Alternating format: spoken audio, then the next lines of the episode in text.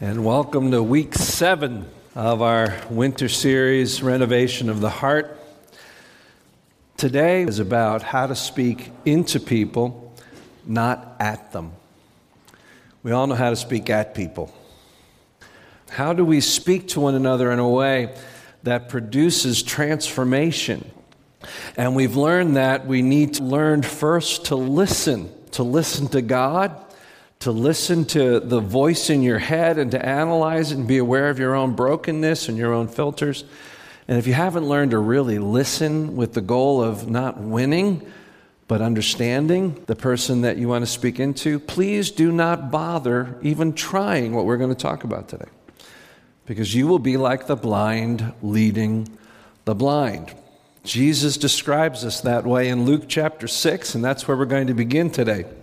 Luke chapter 6, on our way to giving you six ways that we can speak redemptively into people's lives. I'm going to start with Jesus' words, beginning at verse 37. Do not judge, and you will not be judged.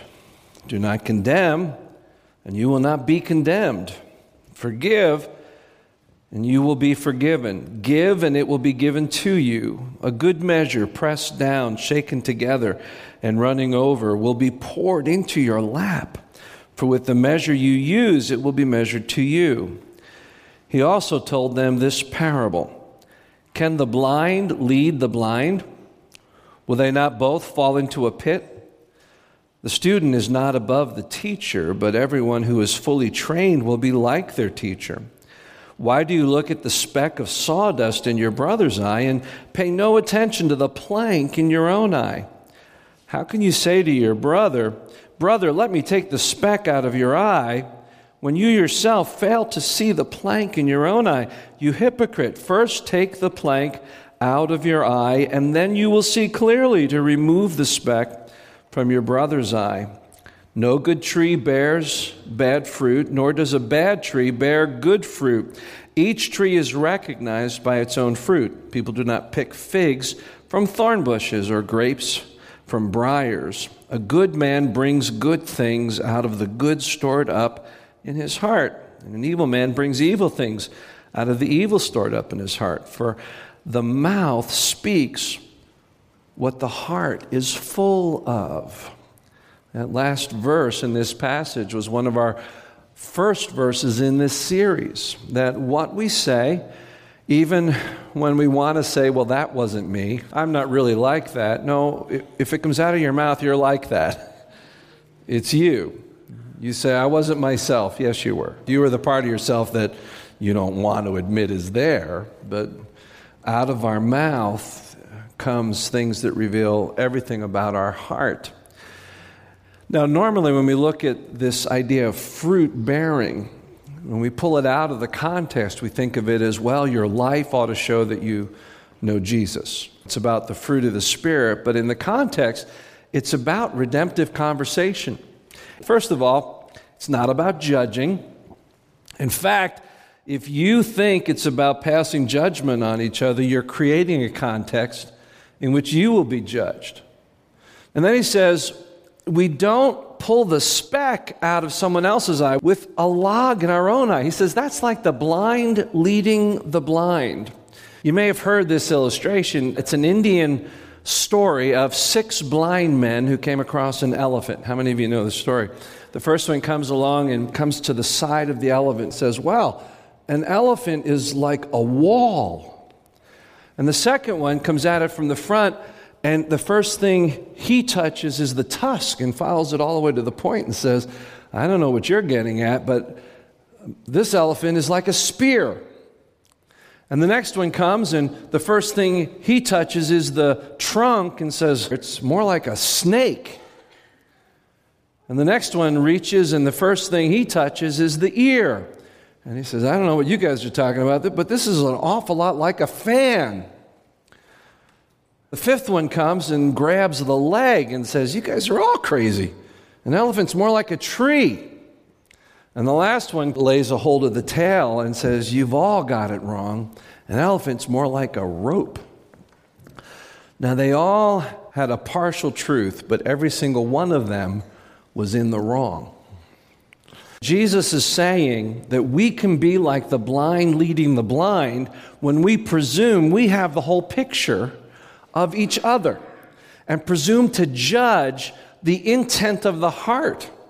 And then he says, besides that, you've got issues that, from God's perspective, are more important than the issue you're trying to correct in someone else. So the whole idea of the log versus the speck, Jesus is trying to help us all understand the issues that we're dealing with that blind us and that color how we respond and look at people ought to be more important to us than what we're trying to fix in others. So even as I look at you, and God says, compared to your issues, Ethan's is just a speck. Yours is a log. The same as in reverse. Ethan looks at my issues, hypothetically, if I had any. and God says to Ethan, Tom's issues for you are nothing compared to your issues. None of us ever have the full perspective of any situation when we're trying to speak into it.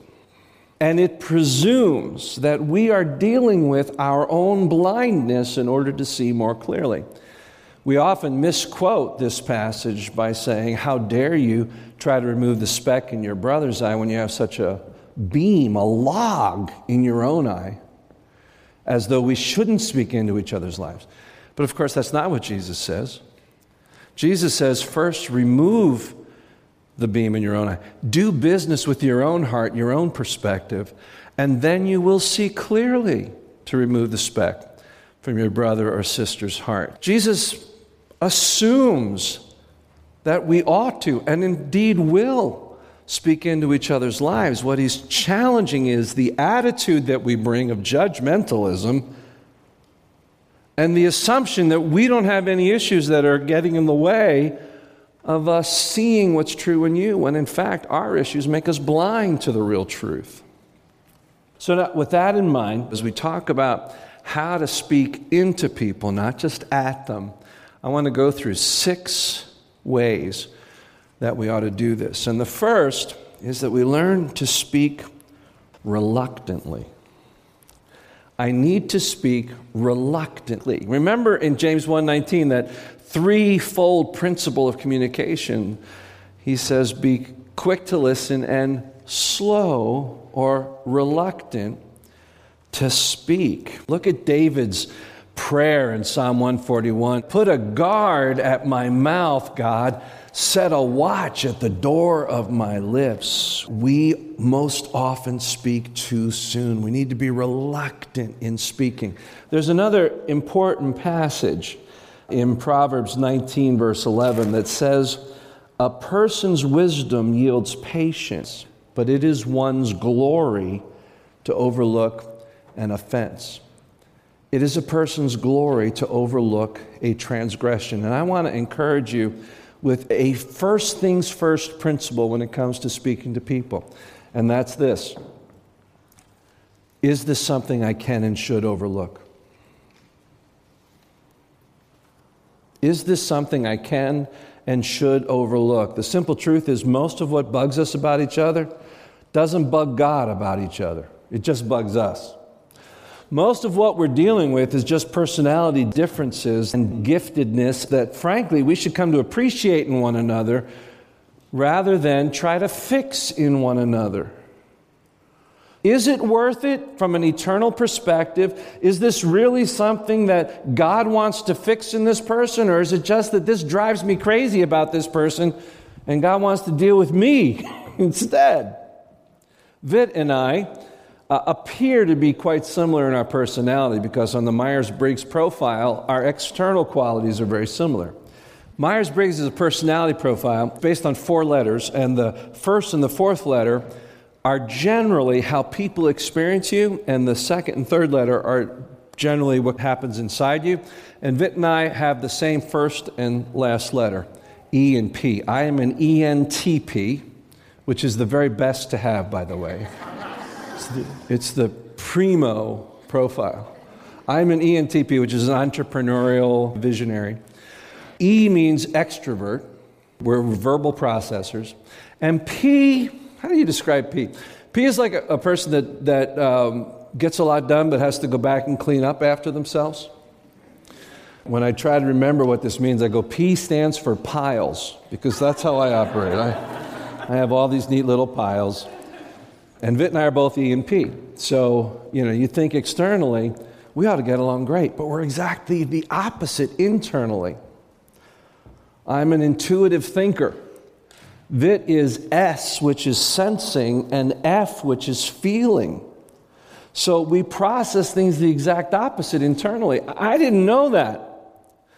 When I married Vit, I thought, man, we are like two peas in a pod. And then as new experiences came, I thought, where is she getting this from? I walk into the room and I go, oh, this looks great. And Vic goes, did you notice that thread that's just right there on that, on that piece of carpet? When we got married and I realized that Vit didn't see or think about things the way I did, I thought it was a problem. And I tried to fix her. What's wrong with you that you're into all these details? Get out of my details. Or when she responded in a way that I thought was overly emotional, I'd say, Well, please, let's think logically. Let's think about this. How, how arrogant, now that I think back on it. And it took a long time for me to recognize that we are created by God uniquely, and those are actually not our weaknesses, those are our superpowers. My superpower is to be intuitive and to logically chart a path forward. That's my superpower, and God uses that. He's gifted me for that. Vit's superpower is that she is focused on the details. And some of you have been blessed by how she's able to pick up things in your life that I don't actually care about. Nothing personal. If you point it out to me, I'll go, oh, oh, oh. I do care, but it's not my superpower to pay attention to that. I need Vit around, as it turns out. I need her. If I had stifled that, if I had broken that out of her, oh man, would I be in trouble? We're, we're serving together out of our superpowers. Do you understand what I'm saying? Vit enters into somebody's feelings a lot quicker than I do. Now, some of you would say, well, Pastor, that's a weakness in you. I can't be everything. I can only be what God wired me to be, right? And the fact that I don't pick up on emotional cues as quick as other people doesn't mean I don't care. We have to be careful not to confuse those things. I have learned to bless my wife for all that she is. I've learned to bless her for how God uses that. Now, our superpower is also our kryptonite because our superpower can become our liability when we don't grow. It can become something that Satan can use when we have our own blind spots and we're not wielding our superpower in submission to the Holy Spirit. And that's why the need to get the log out of our eyes, to become real. Does that all make sense to you? The first step in deciding if I should speak into somebody's life is to decide is this one of those categories that I should just bless and, and overlook? It is not really about this person's spiritual maturity or about sin, it's just my own pet peeve or whatever. You should also ask in this area of speaking reluctantly what assumptions have I made that are keeping me from responding fairly and effectively? If I have truly heard somebody, then before I speak, that ought to impact the assumptions that I brought in to this conversation.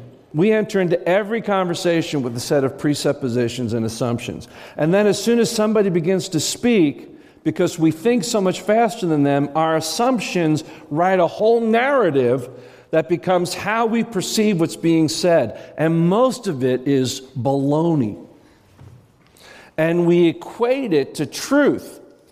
Before I open my mouth, how much of this is just my own story in my head? How much of this really speaks to what I can verifiably speak to here?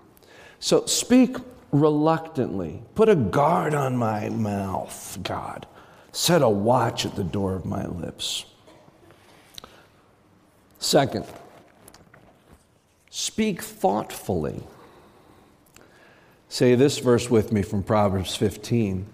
The heart of the righteous weighs its answer, the mouth of the wicked gushes.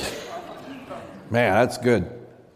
The heart of the righteous weighs its answer, the mouth of the wicked gushes. How many of you have experienced people gushing in a conversation?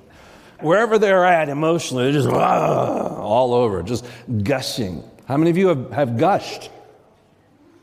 I'm not getting a lot of hands up here. Is it because it's conviction or you like playing it safe, listening to that voice in your head? Don't admit any of this. You're smart, you're nice, and people like you. Speak thoughtfully. Proverbs 21:20 says, "There is more hope for a fool than for someone who speaks without thinking." It, fools keep their mouth shut, and nobody knows they're a fool. Keep your mouth shut, people will go, That person has something going on. the soft spoken, quiet type. A lot of wisdom in that person. More hope for a fool than for someone who speaks without thinking. Let me offer some questions that I should ask. And the first is what is actually happening and what am I creating in my mind? It's an overlap from the last point, but that's a really important question. What is actually happening here and what am, what am I creating in my mind? We hear somebody speak and we have interpreted all sorts of things, made a lot of judgments about where that's coming from in their heart, and we're doing analysis and all that's really happened is that they've offered their opinion about something. So, all that other stuff is stuff that you've created in your mind that may or may not be accurate because of your own issues, because of your own narrative and your own story. So, part of speaking thoughtfully is what is verifiable that I need to respond to here versus all the assumptions I've leapt to. Second, what is the source of my emotions? I need to remember that my emotions are not just about what's happening here, but they're coming from all those unmet needs and the history and the stories of my life. I need to step back and uh, like we learned from James 1:19, I need to not lead with my emotions. I need to check up on my emotions and make sure that what I'm reacting to is actually what's happening right here and right now. Is there some truth in what is being said to me that I should acknowledge? If you've really heard and listened, if you've applied the principles we've talked about last week to really listening, then it ought to change what you were thinking before you listened. There ought to be some way what somebody says clarifies some mistaken assumptions you've made in your rush to judgment and you ought to pause before you respond and say, How does this change what I was thinking? What have I learned by what this person has shared to me that I ought to back up on that rush to judgment and opinion that I had? Speak thoughtfully. Third, speak humbly. Ephesians 4. Say this with me. Forgive each other just as in Christ God forgave you. To speak humbly is to recognize that I need God's grace just like everybody else. I'm a sinner saved by grace. My futile thinking patterns trap me just like they trap everybody else. It's to speak out of an acknowledgement that you don't deserve to be listened to, you don't have a right to be listened to, and you don't have the ultimate corner on truth.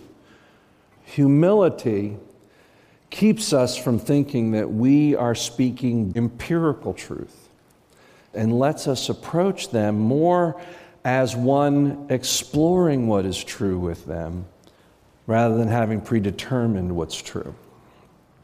Speak humbly. Here are some statements that I think are helpful to us in this. First of all, I am a spiritual work in progress too.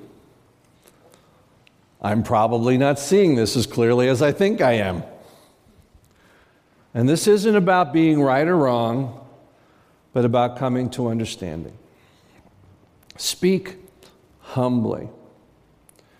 Let's say there's someone that has hurt you, someone in the church, even a, a leader, a family member, or someone at work, and you say, I've, I've just got to talk to them. And chances are you've thought through this conversation in your head.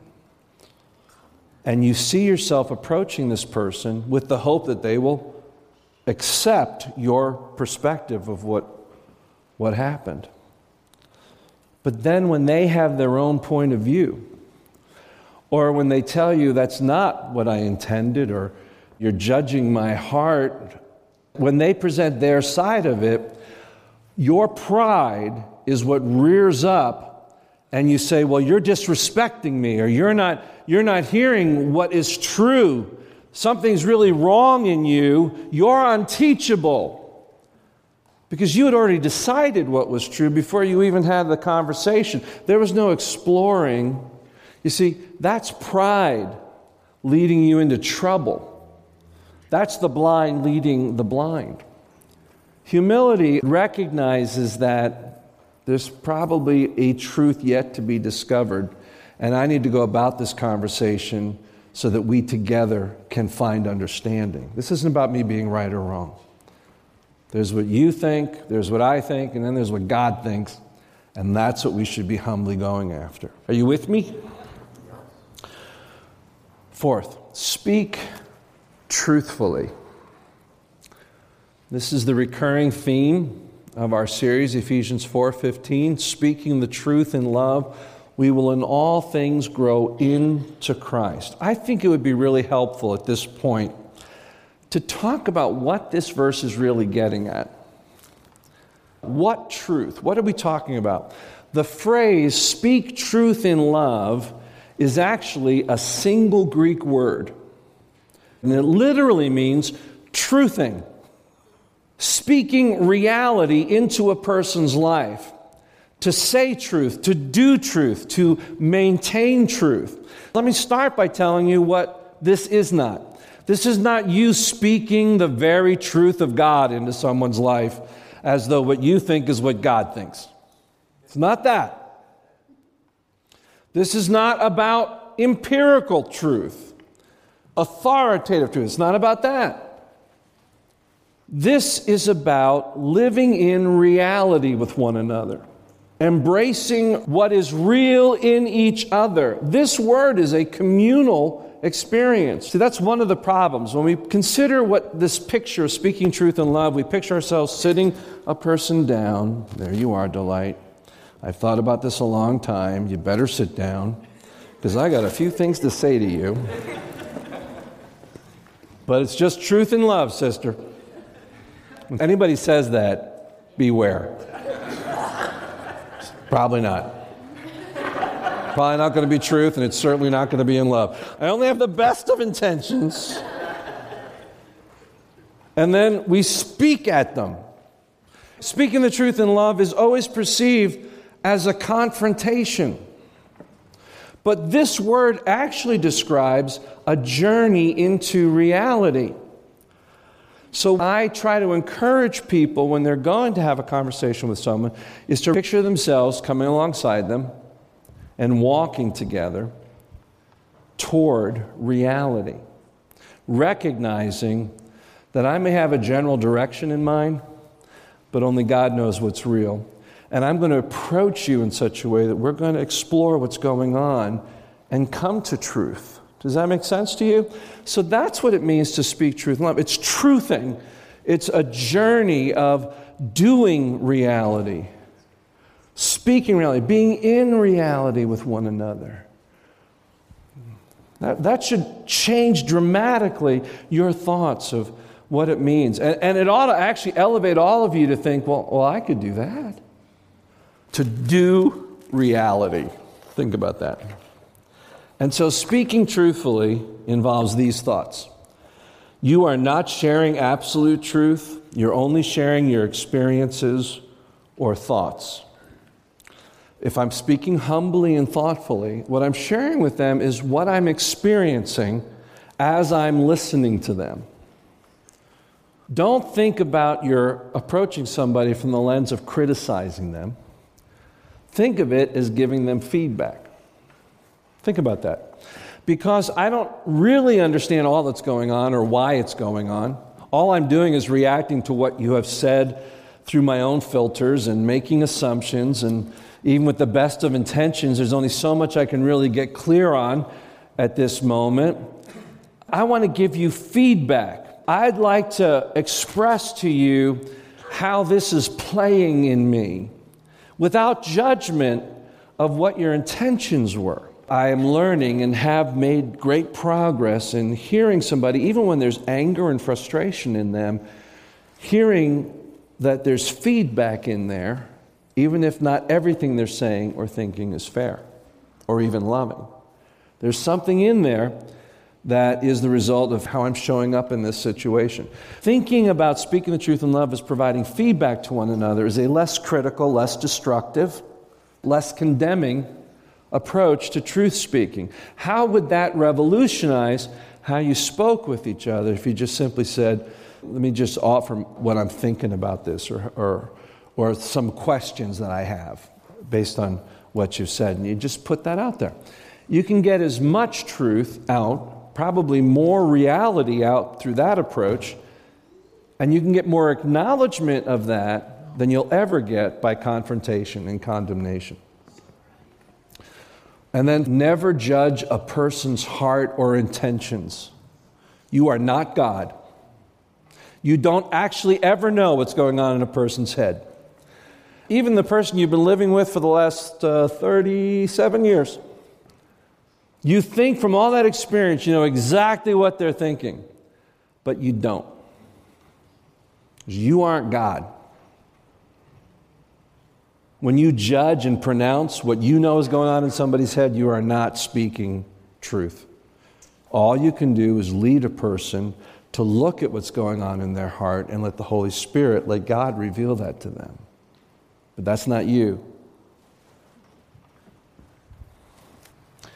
Men, you are not God. You are not God to your wife. Well, wait a minute, wait a minute. The husband is the head of the wife as Christ is the head of the church. Okay, headship is about life giving and blessing.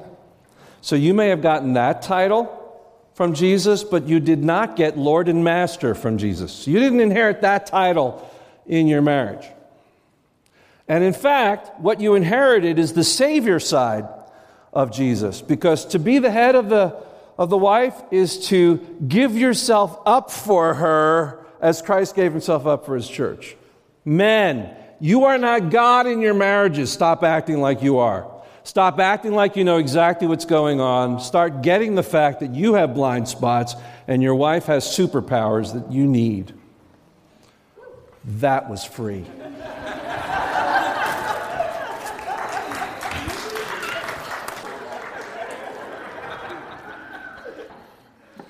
Now, with your heads bowed and your eyes closed. Where am I? Speak truthfully. Fifth, speak generously. Speak generously. We're going to turn to 1 Peter chapter 3. 1 Peter chapter 3, I'm going to quickly read from verse 8 to verse 12. Finally, all of you be like minded, be sympathetic Love one another, be compassionate and humble. Do not repay evil with evil or insult with insult. On the contrary, repay evil with blessing, because to this you were called, so that you may inherit a blessing. For whoever would love life and see many good days must keep their tongues from evil and their lips from deceitful speech. Again, this is one of those passages where the choice of words in Scripture seems so strong that we feel like nothing we do elevates to that bar. But we need to understand that when we are not speaking humbly, when we are not trying to speak in a way that blesses, when we are not trying to be like minded and sympathetic and loving to one another, the result of our words is evil. Remember what we heard? Our words give life, our words bring death. They are either blessings or curses. You choose. No neutrality. And so you are either speaking in a way that is deceptive, you're letting your own reality win, so you're actually being untruthful, and the result is you're bringing evil. That's strong, but Peter is speaking to brothers and sisters in Christ. They must turn from evil and do good. They must seek peace and pursue it. For the eyes of the Lord are on the righteous, and his ears are attentive to their prayers. But the face of the Lord is against those who do evil. So speak generously. Do not trade insult for insult. Instead, respond with a blessing, no matter how testy the conversation gets, no matter how angry and venting and sarcastic and insulting the other person is, because they are no way near as self enlightened as you are. No matter how angry and mean spirited the other person, you get to choose how you respond. And Peter says, always respond with a blessing. Now, we all have ways that we can say really mean things and turn them into blessings, you know? Like this just truth and love. Truth and love. That's sort of the, the Christian version of the Southern bless your heart. Southern people can say anything, no matter how mean it is, as long as they end with bless your heart. Isn't that the ugliest baby I've ever seen? Bless his heart. now, that's not a blessing. A blessing is something that really it's a gift of encouragement, it's a gift of joy elevates them and moves them closer to God. So, in relation to speaking gener- generously, here's a couple questions we should ask Is what I'm about to say offered as a gift and out of love? Or is it coming from someplace else in me? What is it I'm trying to achieve with the words I'm about to speak? Am I going to satisfy some need to vent or be sarcastic? Am I going to throw a verbal bomb and then say, Bless your heart? Only had the best in mind? Or is what I'm about to say actually have in mind that it's a gift spoken out of love? Second, will I cause healing or damage with these words? What is it I'm trying to achieve here? Speak generously. Finally, speak redemptively. Peter has this very interesting statement in the epistle we were just in when he says, If anyone speaks, in fact, let's say this together. If anyone speaks, do it as one speaking the very words of God. Now, to be fair to Scripture, this is addressing people who have the gift of teaching or the gift of speaking. He's talking about spiritual gifts here.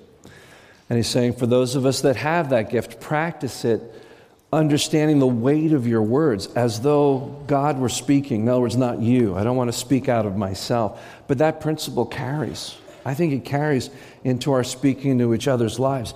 If I'm going to speak, I'd better make sure that my words can be spoken in the presence of God. Reflect what God says is truth or how God wants me to treat people. I need to speak in a way that God is always being communicated in some way through me. And that brings up these ideas. First of all, your words must guide a person to listen to the Holy Spirit in their hearts. Your job is not to convince them of your truth. Your job is to help them explore what God's truth is for them. What is it here that God really wants to do, not what I'm hoping will be achieved. Seek transformation in each other as opposed to seeking relief for yourself. Many of us think, well, it's time to talk to this person because we're just, we're so frustrated. And when we speak, we're trying to deal with that frustration so it goes away. We're not actually seeking what's best for that person. We're actually seeking to make our life better. If that's your goal, you may achieve that, but actually shut down what God wants to do in someone's life. You get your will, but not God's will. Then finally, all truth speaking includes the gospel and always offers God's grace. There is never authentic speaking truth and love to someone that doesn't end with God's love, the abounding grace that's available because of the cross. So in other words, our job isn't to leave people filleted and laying open on the table spiritually. Our job is to affirm God's love for them and to affirm God's grace and to minister that grace to one another. If you can't do that, then I'd rather you just sat there, kept your mouth shut, and let people think you're a gracious and good person. That would be better than opening your mouth without ministering grace. One more verse. Say this with me. Speak to one another with psalms, hymns, and spiritual songs, making music in your heart to the Lord. Speak to one another, truth with one another. Be in reality with one another. And when we do that, it's music to God's ears. Father, may we be that kind of a community. We're not just the beautiful music that's shared from this stage that we sing and offer to you in worship, but our conversation is a beautiful and lovely thing that comes up to you as a sweet aroma because we are ministering your grace, your love to one another. And out of that, we are all being changed and transformed into Him who is the head, Christ. May that be true of us, Father. In Jesus' name, amen.